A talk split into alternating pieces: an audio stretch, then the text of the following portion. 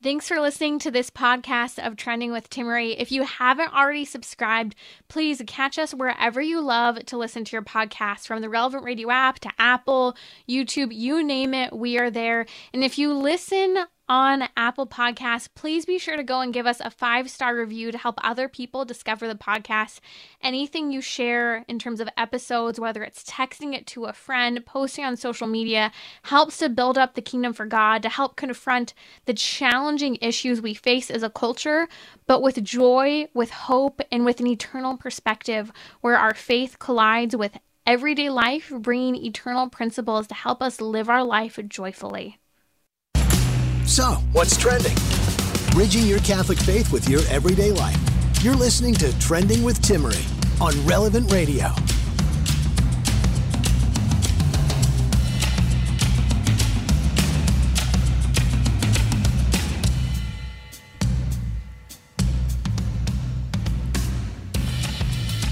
It's a feast day of St. Teresa Benedict of the Cross, also known as St. Edith Stein. She died in Auschwitz during World War II, and we're going to unpack a little bit of her story, but in particular her writings later today during the show. She was a philosopher, a phenomenologist. She went from being Jewish to agnostic to Catholic to becoming a religious sister, a nun in the Catholic faith, and then dying again Auschwitz during World War II. And her writings are so poignant in this century as well as in the last century, as she wrote tremendously on the topic of women in particular diving into what does it mean to be a woman how can we look at this philosophically and how can we dive into the theology of maleness and femaleness. And so we'll unpack a little bit of what it means to be a woman, as well as differences between man and woman in our vocation. Her writing is beautiful. You'll not be bored by this saint and even some of the controversial things uh, that she has to say about who we are as women and men. You're listening to Trending with Timmerie here on Relevant Radio. Joining me now is Lieutenant Colonel Dave Grossman. He has been known in the past as a top law enforcement trainer here in the United States. His writings are required reading for the military. Uh, he has written a number of books, including the book Assassination Generation, uh, that talks about the impact of video games, media, violent television, and the connection to aggression and the psychology of killing and the connection in our society. Today, we're going to talk about why there's been an increase in aggression and bad behavior among children, and we'll talk about the psychological impact, tying that into video games, TVs, and screens.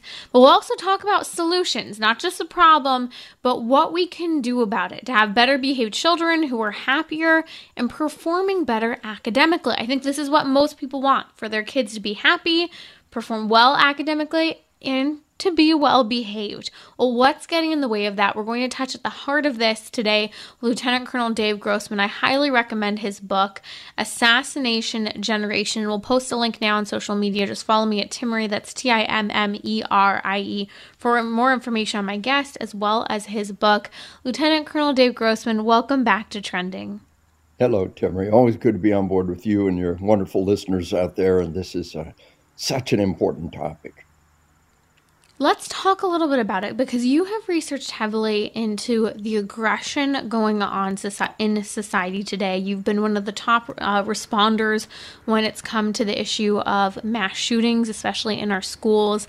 Uh, but not everyone's necessarily dealing with a mass shooting in their school, but they may be dealing with bad behavior with their children, whether it be a teenage boy who's been aggressive or checked out, uh, a young eight, nine year old boy who is having tantrums over many things, including technology. There are a lot of things that could be discussed, but can you touch on what you've seen in your research that's at the heart of the psychology of the crisis of aggression and bad behavior in kids today?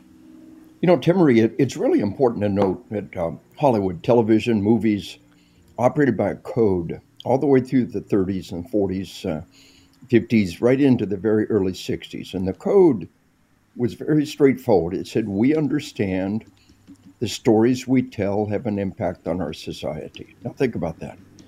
They knew they were having an impact. And they said, We understand we have a responsibility to tell stories that will have a positive impact. And a lot of the code could be said in three words crime doesn't pay. Criminals will not be depicted in a positive manner. Law enforcement will not be depicted in a negative manner. And, and, and, and they knew that they were having this influence, and they knew they had responsibility to have a positive influence. And then in the early 1960s, they threw the code away and they say, we refuse to accept any responsibility for the stories we tell. Now, a 30 second commercial is worth vast amounts of money. A 30 second commercial will have millions of children begging their parents for a brand of cereal. But the hours and days and weeks and months and years of garbage in between has no impact on your child. That's their lie. And, and and and this is this is the big lie, and it's so profound that the commercials are worth vast amounts of money. We know how they impact our children. We know they beg for toys and they beg for cereal, and yet all of this stuff in between the commercials has no impact. And this is this sinful, evil well, world that we turn our children over to. And it's a, mm. it's an inside out world in which good is bad and bad is good. And kind of to begin at the, you know, we can go all the way back, but just the video games are so addictive. We're biologically primed to seek survival data, and violence is survival data. But when you're actively engaging in violence, the, the child's body treats it like it's real. They go into fight or flight mode. And and then when you turn it off, they they're they're going through withdrawal symptoms. So fight or flight hormones are flushing out of their brains. It takes about two days to fully detox from violent media, violent television, violent movies, violent video games in particular. They, it, you've got this hormonal adjustment in your body to a fight or flight environment. When that happens, logical, rational, predictive left brain processing is shut down. When you're desperately fighting for your life, where your meal comes from tomorrow isn't even on your radar screen. So you ask the kid, you said, Don't you understand? If you don't do your homework, you, you, you're, you're going to get in trouble. No, he doesn't understand. Left brain processing is shut down. He's in fight or flight survival mode. And it takes about two days for those fight or flight hormones to flush out. You know, uh, church camps uh, nationwide tell me nothing spiritual happens in this camp for the first two days. They're going through withdrawal symptoms. They're, they're, they're miserable. On the third day, it's like somebody threw a switch. Suddenly, they're different children. I'm, all your listeners out there, your children will bless you for the television they didn't watch, the video game they didn't play. No adult has ever said, I curse my parents for the television I couldn't watch. No adult has ever said, I curse my parents for video games I couldn't play. They would say, I bless my parents because they they'd kick me out the door and maybe get a life. Maybe, you know, when the streetlights came on is when we came back inside. And you don't understand how intensely, systematically addictive the cell phones and the, the video games and the TV shows have become. And this violence is tapping into a biological need. And so they can't turn it off. They've got to watch it, they've got to interact with it, they've got to become part of it. Adults are being destroyed by these games, children are being eaten alive. And, and we've just got to turn around. And as you said, there, there are solution strategies in in the book uh, assassination generation we got the website uh, takethechallengenow.org uh, and and it's a tv turnoff curriculum an entire school district k through 12 school district upstate michigan put the curriculum in place and uh, and cut violence in half cut bullying in half and raise test scores double digits Wow, that's incredible. And I want to dive more into the Take the Challenge Now in a little bit. But coming back to something you said, you mentioned that we're wired to seek out survivor data, um, that violent um, kind of content of what's happening. Can you explain a little bit more of this? Well, it, it is human beings. You know, we were not we are not placed on this earth with claws or fangs. Our survival tool is our brain. And our great advantage is that we can learn from other people's experience. So when people are engaged in violent behavior, as long as you're not immediately personally threatened, your survival demands that you watch. You know, what's the one thing on a highway other than a cop guaranteed to slow everybody down? A wreck, we, we've got to watch it. The worse the wreck, the more we're drawn to it. On the playground, the one thing that draw every kid like a magnet is a fight. They'll fight to see a fight. So this violence, it's, and what, what has happened is in a healthy environment, you might not see violent behavior, you know, once in a year. Some fist fight might be the worst you ever see in a normal, healthy life. But now the media has fed us a steady stream of this stuff because it is the addictive ingredient. And your children become sullen and surly. They're being fed negative role models. They're being taught to take pleasure from human death and suffering. And it feeds a bullying behavior.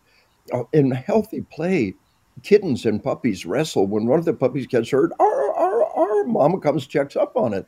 Uh, as soon as somebody's hurt, the play stops. We, we all played toy guns, bang, bang, I got you. No, you didn't. You smack with your cap gun, it leaves a mark and he cries. Everybody gather around the hurt kid and try to convince him not to tell mom. In healthy play, when if somebody gets hurt, the play stops. A basketball game, a football game, one of the players get hurt, the fans go silent, the play stops. In the video mm-hmm. games, you inflict vivid depictions of suffering on your playmates. They beg for mercy, they going. bleed, and they writhe in pain, mm-hmm. and you get points. This is mm-hmm. pathological mm-hmm. play, dysfunctional play that's teaching and rewarding bullying behavior to our children. And then when you turn these games off, they go through withdrawal symptoms, and you say, Look at you. And it's so important to say, Look what you're doing right now. This is the video game. This is not you. We turn that thing off, and look how you're acting right now. It's so important to make them aware. And then we give the games back. They get sullen and surly. We take them away. They improve. After a couple of rides on the roller coaster, they say, Keep those games away from me. I don't like who I am when I play those games. And we've heard that over and over again. Keep those games away from me. I don't like who I am when I play mm-hmm. those games. Mm-hmm. But they'll mm-hmm. never know there could be another person, that, that there's another them if you never turn it off and take them away from that and detox them from that. So it's so important for parents to protect right. their children from violent visual imagery and then to go ahead and detox him. Now, the other great need mm. is. And I just want to speak briefly because I want to come to that need, but I like what you said here that when the kids recognize what it's like to not use the video games and to know themselves not using them, they often like it. Uh, and I even think, you know, I didn't grow up with video games. We very briefly had computer games in our house. And I knew what it was like to not use computer games and what I was like when I wasn't playing video games. And I knew what it was like when I did play computer games. And it was a very ugly, mean, grumpy, angry version of myself. And I saw the same thing happen with my brother. We didn't have video games in our house in the brief stints where we had maybe a computer game. We knew and saw the difference and were part of, along with my parents, that self regulation of saying, you know, it's not really something I want to do because it doesn't uh, produce any happiness or good behavior. But the problem is, is that people don't know the difference. And that's why these detoxes are so important. I want to come back to that in just a little bit. But you said another really important thing that you wanted to mention was what? Also, we're social animals and we deeply crave, we need biological, we, we need group acceptance. And so that's fed with the cell phone. When people are liking, you know, when you're on social media, when people are liking what you do, you get an endorphin rush. So we know teenage girls are desperately, desperately in need of affirmation and, and group dynamics and mean girl dynamics comes into play. We don't realize how these cell phones are feeding that. The industry is is feeding off this biological need for reassurance.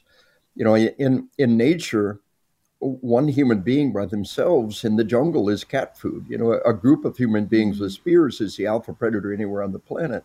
So we have this biological need to be part of a group. And to be rejected from the group is one of the most most horrendous things that could occur to anyone. Because to be rejected from the group in nature is death. You know, that I'm on my own trying to survive in the wilderness. So this this this need for acceptance is being fed with the with this social media and with the cell phones. So these biological needs for survival data, this biological need for social acceptance, is being manipulated to make these cell phones so addictive. Uh, another resource you and I both have talked about before is uh, takethechallengenow.com.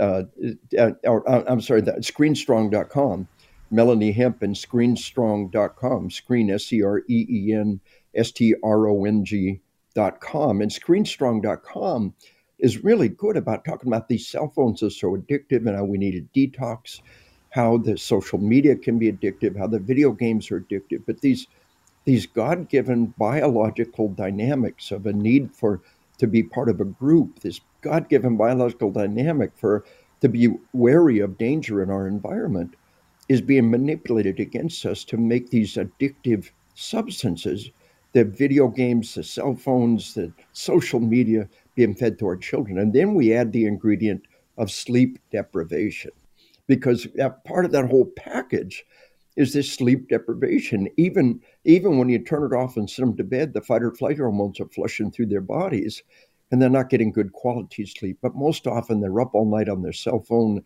text messaging, um, uh, and sleep deprivation is a key factor in suicide and traffic deaths, two major killers of our kids that have mm-hmm. exploded in recent years. You know, Facebook will never say you've been online for 36 hours. You need to get some sleep now. They'll never do that. They, will let you, they want you to do it until you die. The video game will never say you've been playing this game for 48 hours now. You need to get some sleep. They'll never say that. Uh, my little nephew committed suicide for years. We said, mm. why? There's no, Sorry. there's no note. There's no trauma.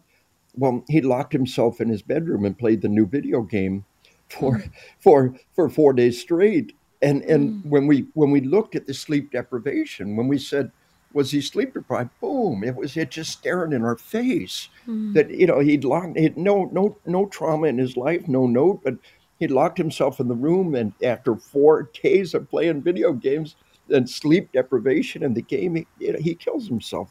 So this is the link between sleep deprivation and traffic deaths exploded around the world. Suicides exploded around the world at every age group.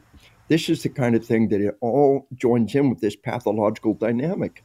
And and the head of Netflix said that their number one competitor was not other online online providers. Their number one competitor was sleep. The corporate policy of Netflix is to steal your sleep. They'll never say you've been binge watching the show for 36 hours, you need to you need to go to sleep now. They never say you've been on social media for 48 hours, you need to go to sleep. They'll never say that they will, and they're feeding this to our children.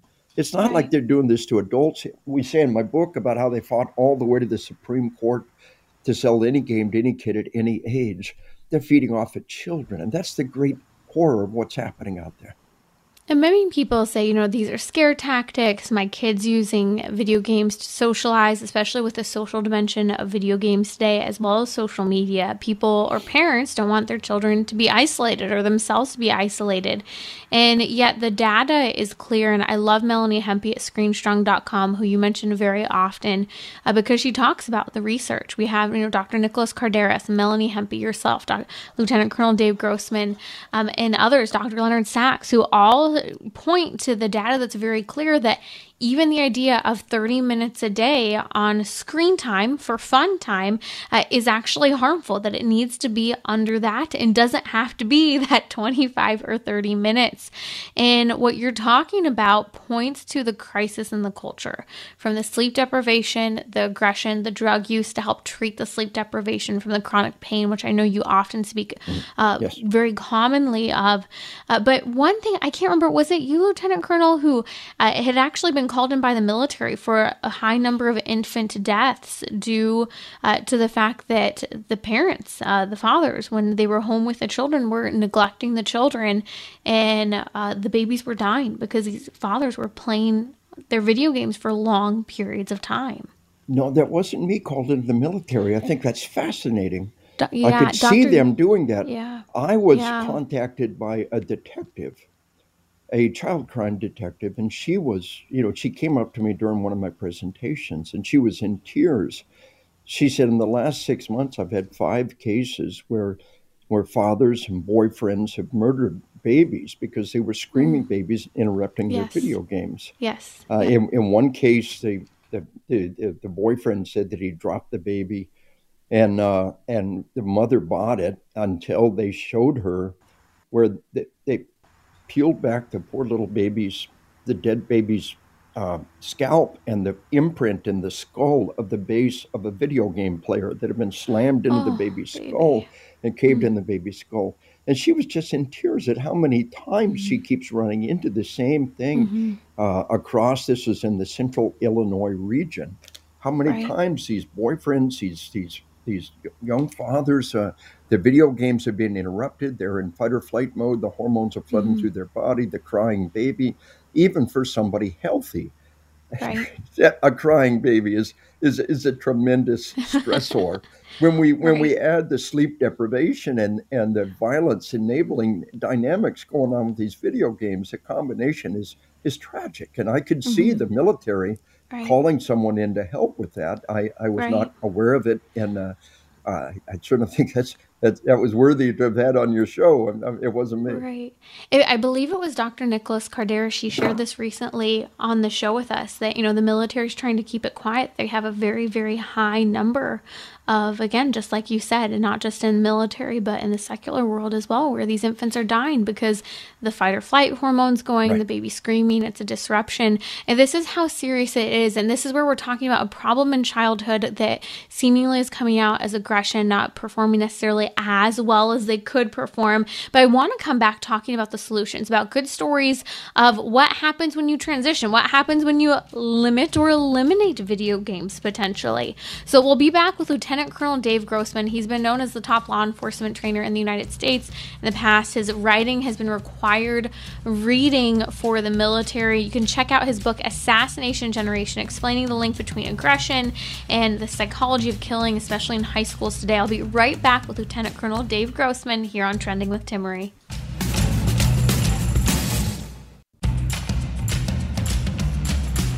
So, what's trending?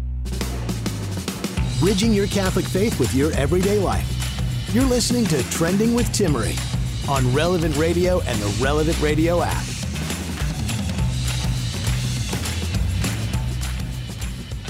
St. Teresa Benedict of the Cross, known as St. Edith Stein, uh, died during World War II in Auschwitz. She has an incredible story. She was a phenomenologist, a philosopher. She went from Judaism to Gnosticism to Catholicism and becoming a religious sister. Today's her feast day. We're going to dive into her writings and her life to talk about what does it mean to be a woman and what are the differences between men and women? Joining me now is Lieutenant Colonel Dave Grossman. He is has been known as the top law enforcement trainer in the United States. His writing is required writing for the military, uh, diving into the topic of the psychology of killing. He's been a psychology professor at West Point. His book that is at the heart of so much of what we're talking about today is Assassination Generation. It's a very important book, especially if you're a parent or someone working with children, understanding what's behind the aggression or even the mass shootings. You know, we all might not experience mass shootings in schools, but we do see a lot of aggression in children and suicidality. And we want to see a happier place for kids.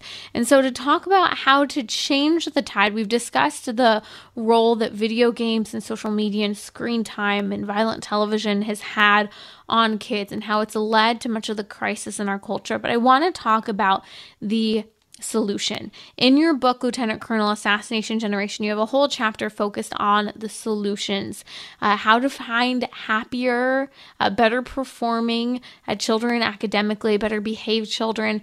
What are some of those solutions to change the tide of what's happening today? Well, you know, I think the beginning is to explain to the kids the problem and explain to the parents right up front. You know, one thing here all the time, I played all those games. I'm not a killer.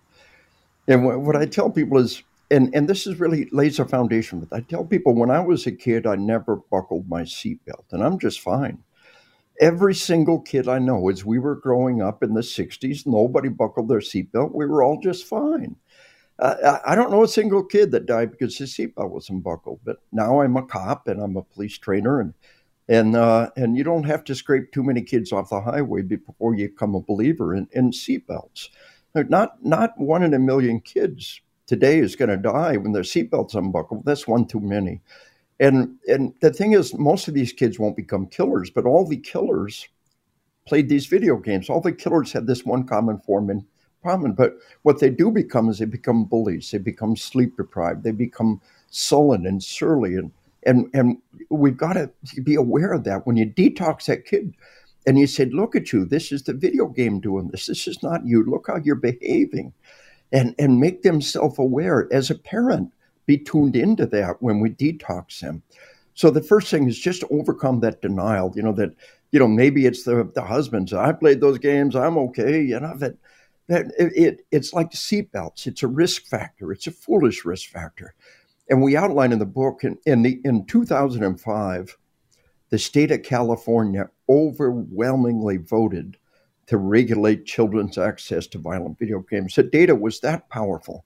The home of Hollywood, the home of Silicon Valley, California overwhelmingly voted to regulate children's access to violent video games. Arnold Schwarzenegger was governor.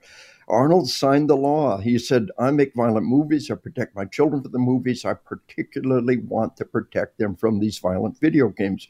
Although back in 2005, the data was that strong. This industry has had a disinformation campaign going on decade after decade, but the data was there. And the video game industry fought all the way to the Supreme Court to sell wow. any game to any kid at any age. And that's in the book. So understand that that California knew the data was there. The home of Hollywood, the home of Silicon Valley, overwhelmingly voted to regulate children's access. The data is that powerful, and the need to protect our children is that strong. And it lays this foundation. Not every kid that plays a game becomes a killer, but all these mass murderers played the games, and all of them watched some movie 50 times as products of this sick, sick culture that we're feeding our children. Maybe your kid will just be sleep deprived. Maybe he'll have a traffic accident. Maybe he'll be suicidal. Maybe maybe your your your uh, your your kid will will not get the grades they ought to have and be you know be sullen and surly and uncommunicative. That but maybe your kid will be a bully, and maybe you can stop that right now by taking this these these murder simulators where you're rewarded for making people suffer and, and mm-hmm. given condition rewarded uh, for, for, for inflicting suffering on others. Take that out of their life and make them a better human being. So, so the first step then is that, uh, that take the challenge now dot uh, org uh, TV turnoff curriculum. It's it's a K through 12 curriculum. It's available online right now. Uh, a a uh, school district a K through 12 school district, upstate in Michigan, put together a curriculum, did a 10 day detox, and they did controlled double blind observation of playground and cafeteria behavior. So they had moms who volunteered to be in the cafeteria, be in the playground, and record behavior. Now, they didn't know if this is a group of kids that were doing the turnoff or not. Uh, it was they didn't know. And so uh, uh, they were out on the playground and, and they were horrified at the play that was taking place. Mothers wanted to intervene. You know, they had there had been an episode of the of the the, the Living Dead had been uh, uh, uh, had had been on the night before, and and and they drag a body and they kicked the body, and so there they were in the playground dragging this kid, and the others are kicking this kid, and the mother says, "Hey, we need to intervene. We we need to stop this. This is bad." So we did this controlled double blind observation of, of playground and cafeteria behavior. And the ones who were in the middle of the detox had and and bullying was counted as as verbal aggression actually and and and then physical aggression was counted with actual physical contact and they they had some good little rule of thumb dynamics to separate them but what they were able to demonstrate was the schools and different schools put it in place at different times later they got really good at detoxing the week before their standardized testing.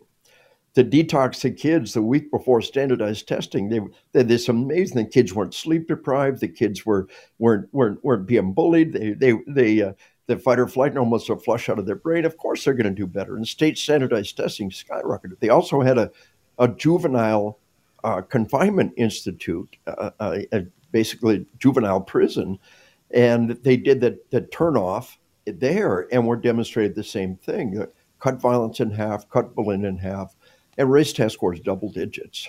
Uh, yeah, so That's incredible. The dynamics are there. Yeah, and, and the curriculum's incredible. online. Yeah. Yeah, this is incredible. And what and it's as simple as detox your kid from violent video games, violent movies, you know, the, the context. And we could talk about it more in depth, but you mentioned as well, you know, the same thing for the girls. It's different for the boys with the video games than for the girls with the social media, but many similar uh, challenges are occurring for these two groups. And just to emphasize what your research is showing. You talk about this in Assassination Generation, the areas where this has been done playground aggression halves. Aggressive behavior cuts in half. Classroom bad behavior is halved. You know, we see all of these examples where the fruit of not using video games is leading to kids performing better academically, behaving better with peers, with adults, doing better on standardized testing. And so, this resource, takethechallengenow.net, we posted a link on social media, takethechallengenow.net. You can check out the program. And what's amazing, Lieutenant Colonel, can you speak a little bit to how it's actually designed for different grades? You know, it's not just a total detox and you just don't use the media, but it, it's age appropriate. Uh, even, for example, middle schoolers, you talk about how the middle school kids will do research where maybe they object to this detox and they start to research it and have to write a paper and they realize, oh, wow, I'm actually convinced because the data is there. This isn't good for me. You know, it's it, and the curriculum is again a K through 12 curriculum. Uh, one year will be science focused, and then the next year will be math focused. The next year's history or social studies focused. So it's different every year. Uh, and some brilliant educators put it together. Uh, it's been available online for, for well over a decade now. It's just, just sitting there chugging away and providing resources on this, this turnoff dynamic. Uh, it's uh, uh, uh just a bunch of brilliant educators put it together and made it available and demonstrate what can be done. It, it's, uh, it, it's so hard to sustain it without the support of the parents. Mm-hmm. And that's where your show comes in. That's where Melanie Hempe's, uh, uh, you know, screenstrong.com comes in to come at this from different directions. But the first foundation is that the parents have to realize the problem and then to detox a kid and watch this behavior roller coaster. You know, I don't like who I am when I play those games. Keep those games away from me. After a couple of rides on that roller coaster, you can really begin to work together on this with our grandchildren. You know, we'd say, uh, look, this is this is the video game doing this. You know, all we did was ask you to turn off the game for a few minutes and look how you're acting. This is not you. This is this is this is not normal. This is the game's doing this to you, and, and, and there's a better person inside there. We want that person there. We want we want to be able to work with that. So this uh, there's so many attendant pathologies again coming with it. The sleep uh, deprivation dynamic that's that's so toxic just goes away when when they no longer have the fight or flight hormones flooding through them, the addictive response, when they, you know, they, they play until the street lights come on and then they come in. When when the school district in upstate Michigan was putting it in place, they did a lot of activities in the school in the evening. They had a they had a school district in Wyoming that put it in place, and uh, and this this the uh, it was K through 12 school detox for 10 days it was in like January, which is when their test week was taking place, and uh, and the student government asked to do it again the next year in the spring when the weather was good, so that they could do more outdoor activity. They wanted to do it again. That. They want to do it in the spring. They wanted the outdoor activity. So you know, it kids don't know how to play games outside. They don't know how to play hide and seek. They don't know how to play freeze tag. They don't know how to play, uh, you know, Red Rover. They, they, these games that have been lost. You know, I, I used to tell my audiences, you know, uh, ollie ollie income free. You know, all ye, all ye, income free. When's the last time we talked like that? You know, 200 years ago. That's ollie ollie income free has been passed from child to child, generation after generation, and now it's dead. It's lost. A generation of children that have never played hide and seek. They don't know how to. So the schools were teaching them, and uh, and the teachers had little you know, one teacher was a rock collector, another teacher was, uh, you know, it was uh, was into archery, and they would do little. They'd have little things in the evenings, and and the children got to know the teachers as people, as human beings who had hobbies and who who taught and talked to them about what their delights were and their hobbies were. We we've always dreamed of some Christian school just picking up and running with this, some homeschool program just grabbing it and running with it. It's sitting there online. It's been used again at different uh, different school districts at different times, and it goes in place. It does well, but it's it's so hard to sustain it because the parents uh, uh, aren't aware of what's being mm-hmm. achieved and what we're doing and, and to sustain it. That's why I, I love Melanie Hempe's program with yes. the screenstrong.com in a, in conjunction with this she's focused on the families and the and the, the health issues and the addictive dynamics and you tie it into this TV turnoff curriculum, and something very powerful can be done. And I love too when you look at Melanie Hempe's work, it helps you to understand okay, we have been led to believe that the idea that, well, if my kid's playing video games, they're at least safe and inside and I don't have to worry about watching them. But it's quite the opposite. It's leading to the aggressive behavior. It's leading to the apathy in life, uh, the surliness, the suicidality, all of what you mentioned. But also, you know, we've lost that generational uh, attitude. You know, I used to be outside and playing and roaming around and hiking out in the forest for hours at a time, and then come back home. And there was that level of responsibility and trust and knowledge of strangers and how to handle myself uh, in a way that we've lost today, Lieutenant Colonel. Yeah. And again, no no child has ever said I cursed my parents for the TV I couldn't watch. I, we've got a section in the book there when you know kids talked about how their their dad on the first day of summer cut the power cord. I mean, just cut the cord uh, for the television and kicked him out the door on the first day of summer and said, "Don't come back till the streetlights come on." You know, and and, and how they how blessed they were, and uh, and, and what a beautiful thing we've given them. There's a there's another book that's a real favorite of ours, the Read Aloud book. And it's such a beautiful, beautiful book. It begins with a poem about how blessed I was to have a mother who read to me. And uh, this book we, we recommend as part of the curriculum. It's um, the author is uh, Jim Trelease, and it's the Read Aloud book. It's a, a million copy bestseller. Uh, it just is this beautiful. And you know, when we turn off TV, think of the things that we're turning on. And, and the, hmm. the, the beautiful in this. So here's, here's a poem by a Strickland Gillilan, The Reading Mother. It says, You may have tangible wealth untold, caskets of jewels and coffers of gold. Richer than I, you can never be. I had a mother who read to me. And and and that's that's the opening of this book, the read aloud book. I, I read to my uh, my three sons and now my my grandchildren.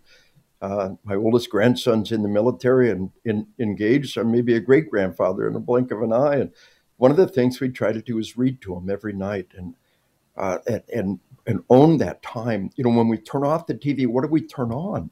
The written word, the, the, the mm-hmm. books, the, the richness, and and it begins with uh, with instead of watching TV and then kicking them off to bed when the hormones are pumping through their body, you right. hold them close and you read to them for that last half hour. Mm-hmm. And what a blessing you give to them for parents to own that last half hour. All other things being equal, what you do in the last half hour is what you dream about. And what you dream about appears to be what we process into long term memory. So, mm-hmm. as a mm-hmm. parent, your child could have a terrible day. If you own that last half hour, bring them in close, read to them. We read through all the Narnia books a chapter at a time and all the Oz books and other books. Um, right up until my kids were, you know, middle teenage years, I was still reading to them for a half an hour every night. Mm-hmm. And uh, I, a lot of things went wrong. I was military, I was gone so much. But I worked late hours, but I, I owned that last half hour and we limited their media. And uh, our grandson, uh, when he was born, we, we cut a deal with the kids that they would keep him media free and we would donate to his college fund. Well, he just chipped it, tapped into that college fund now two years ago, got two years of college, and then enlisted. But uh, uh, he was uh, he went to a daycare, and they had a TV hour at daycare, and his parents said, our grandson's you know parents said, uh, well, we want to keep him media free, so they put him in a high chair, looking out the window with crayons while everybody else was watching TV. He was happy as a little clam, sitting in a high chair, looking out the window at the world go by with his little crayons, and he was just happy little clam. And, and, That's and, fantastic. what a reader! What an amazing reader he yeah. is now. How he grew up just embracing books and reading and doing so well in school, and you know what a blessing we gave him. Uh, by encouraging that with our children and, mm-hmm. and you know now you know hopefully as a father, he'll be even more inclined to support that same behavior with his children and in their future, and our great grandchildren, mm-hmm. you know, that next generation. So, as parents, example. we uh, we got so much that we can do to mm-hmm. to enrich their youth. Let them be children while they're children. Let them have yes. a childhood. Uh, a video game, a cell phone, that is not a childhood. You know, watching TV all the time, that's not childhood. Let them have a childhood uh, and and they will bless you as adults uh, for for this this opportunity to have truly had a, a childhood. Yes.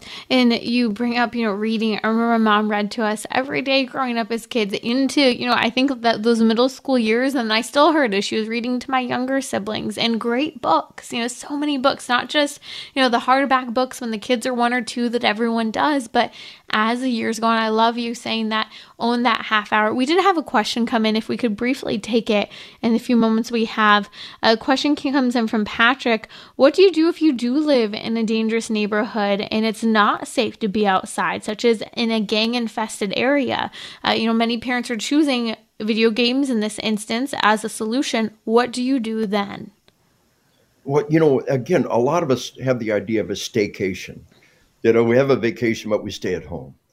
Our children can have an enriched, beautiful, enriched life at home if you need to.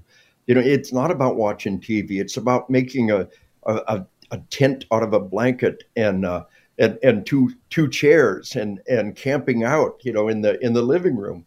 Uh, you know, there it's just a tiny bit of imagination, and we can push that envelope. Mm-hmm. Uh, you know, the the the, the, the the board games that the kids can play, the reading that they can do. That if, if we we encourage that behavior, you know, it might mean getting on a bus or getting on a car and going to another part of town to a nice park. Recent research talked about how much pleasure people got from parks. That the mm-hmm. pleasure was on par with Christmas. The only thing that compared with the joy people had from being in a park was the joy from Christmas. In this major academic study, uh, it was a brilliant piece of research looking at keywords on Twitter and what, what was associated with great joy. So, you know, get in a car, get in a bus, go to a, mm-hmm. the other part of town. If you have to, find a park. Uh, you know, we've got we've got a little town here with a wonderful, wonderful playground, and we we stopped at a, a little store 30 miles away. Oh, my, the mom said, Our kids, every time we go through your town of Mascoutah, we stop in your little playground, and our kids love to play there for a half an hour every time we go through. Very so sweet. don't give up. Yeah uh, know that you're in control. Puzzles. Yes. Yes. You know, all these things inside that can be done. We just need to have those resources available. You know, I think about the childhood memories so many of us have with the tents, the puzzles, the board games, you know, even if it's indoors because that's what's required for a safe area. You know, bring those things back. The video games are not the solution. Please check out Lieutenant Colonel Dave Grossman. He's been here with us. Thank you so much, Lieutenant Colonel. Your book, Assassination Generation, we post a link on social media as well as in the podcast notes notes and to screenstrong.com and takethechallengenow.net as real solutions.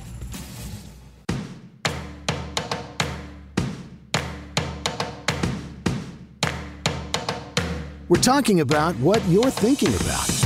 You're listening to Trending with Timmerie on Relevant Radio and the Relevant Radio app. Really neat news that came out today. Maybe you do, maybe you don't follow beauty pageants. I personally do not. However, the news hit today breaking news that for the first time ever, moms and wives will be able to compete for Miss Universe. This comes after severe controversy surrounding a title being removed from former Miss Ukraine three years ago uh, because she was a mother literally lost her crown because she was a mother. Anyways, I think that it is an interesting shift. Uh, I hope it's something we see more of, where there's not a culture that we live in uh, where women are punished for being mothers or punished for being wives as if they don't have their priorities straight because their uh, focus is split. They should be split. You should have a split focus if you are a spouse, if you are a mother, if you are a parent, especially for mothers. You know, I think in this culture, it's been fascinating to see, especially over the last last week and the uh, Front for Life, how various states pass pro life laws and various states pass pro abortion laws. I want to talk about this more later this week, both the Miss Universe contest uh, allowing wives and mothers to compete, but also this whole idea that it's businesses right now, businesses. Not the just the pro-abortion movement, but businesses who are viscerally fighting in favor of pro-abortion laws. Why? Because as they released in, in a major letter a few years ago, having a lack of access to abortion is bad for business. That's right. Companies find it has to do with the bottom line, and we have to change that cultural tide by being pro mother, pro wife, pro family, in understanding and supporting these ideas. And I think that the announcement of the Miss Universe contest allowing wives and mothers to compete, again, you may not follow, uh, you know, these beauty contests either, but it does speak volumes to the importance of allowing such a thing to occur in the 21st century. You're listening to Trending with Timmerie here on Relevant Radio. While we're speaking of women, I do want to speak of St. Edith Stein, also known as St. Teresa Benedicta of the Cross. This is a saint who has chased me down for years. Perhaps you've you know, had a saint where they just keep coming onto your radar, you know next to nothing about them. And I remember about 10 years ago, finally, after hearing the name over and over again, I started to look into the writings of St. Edith Stein, and she has so many writings to unpack. She was a Carmelite nun and died eventually as a religious sister. She died during World War II in Auschwitz, along with her sister, her biological sister. But her story is phenomenal. She goes from being a Jew um, and growing up as a Jew and with that culture and religion to becoming agnostic to one day eventually becoming Catholic and a Catholic religious sister. She never had biological children, but she speaks profoundly to the role of women as mothers and how fundamental that is to us as human beings, as human females. And a few of my favorite quotes from her that you, if you're a regular listener here on Trending, you've heard me share, and I'd like to unpack more of her writings as well today. But she said one thing, and I hope that all of us take this to heart when we ponder the differences between men and women, whether someone has a child or does not have a child. She once said, A woman's soul is fashioned as a shelter in which other souls may unfold. A woman's soul is fashioned as a shelter in which other souls may unfold. I think this, very statement cuts to the very heart of what it means to be a woman, whether you have children biologically uh, or not. St. Edith Stein did not have children biologically, but she understood on a very profound level from basic human experience, from phenomenology, from, from the very beginning and dawn of human nature, the story of our human anthropology starting in Genesis, that a primary part of what it meant to be a woman was tied up to this capacity, this potential to have children. And this biological reality reveals something about the spiritual reality of who we are. St. Edith Stein and Pope St. John Paul II, before he was Pope, were writing and living at the same time in human history when the crisis of humanity, when humanity was being destroyed and so intensely attacked and utterly destroyed, I mean, literally through war. They were there right on the dawn of a time in the world where we would question if there even is a difference between a man and a woman. If a man can have a baby, no, a man can't have a baby, yet we still seem to be getting these headlines that men are pregnant. It's impossible. Uh, but here's the reality St. Edith Stein, just before this crisis, was writing to the crisis that we would experience. And she says, A woman's soul is fashioned as a shelter in which other souls may unfold, speaking to the potency that a woman has biologically, but also spiritually to nourish, grow, protect, and advance other human beings, not just those who are biologically entrusted to their care from womb to nursing to development, but even those who come onto our radar as women. St. Edith Stein also said that a, a, fundamental part of women naturally seeks to embrace that which is living, personal, and whole. And she says to cherish, guard, protect, nourish, and advance growth is the natural maternal yearning of all women. Do you hear that? To cherish, guard, protect, nourish, and advance growth is that natural part of the maternal yearning that all women have. St. Edith Stein, when she talks about, you know, at the dawn of, you know, as we see this industrial revolution, as we see many women who were in the workforce during World War II, because we saw many women entered into the workforce during World War II as men were away working. And so women were helping to keep the country running. And one thing that we see in St. Edith Stein's work is she talks about that place of women in the workforce and a very special gift that a woman has inside the workforce, inside the home, in the heart of human society.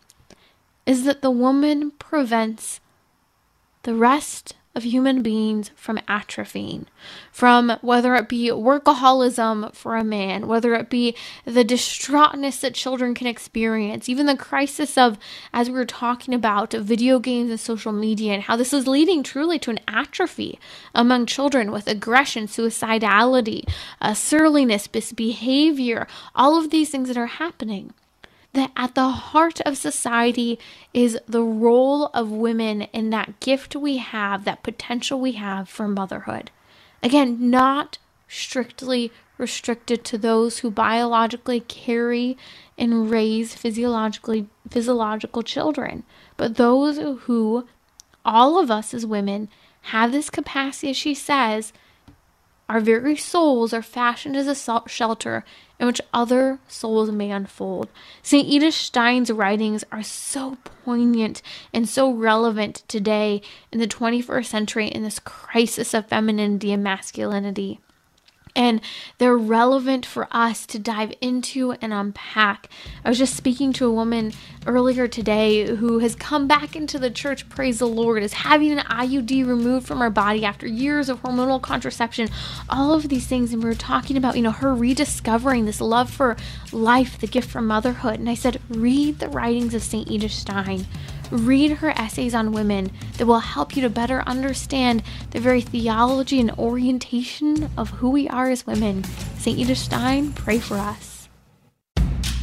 This is Timmerie from Trending with Timmerie. Wednesday is our weekly gentleman's hour, and I'm taking your questions you'd otherwise ask your mom, your sister, and you want a Catholic take on. I'm here. We talk about everything from sports, nutrition, how important fitness is in our lives, but also navigating the day to day, dating, relationships, marriage, all of that. So, gentlemen, join me for my weekly Gentlemen's Hour Wednesday, 6 p.m. Central on Relevant Radio or the Relevant Radio app.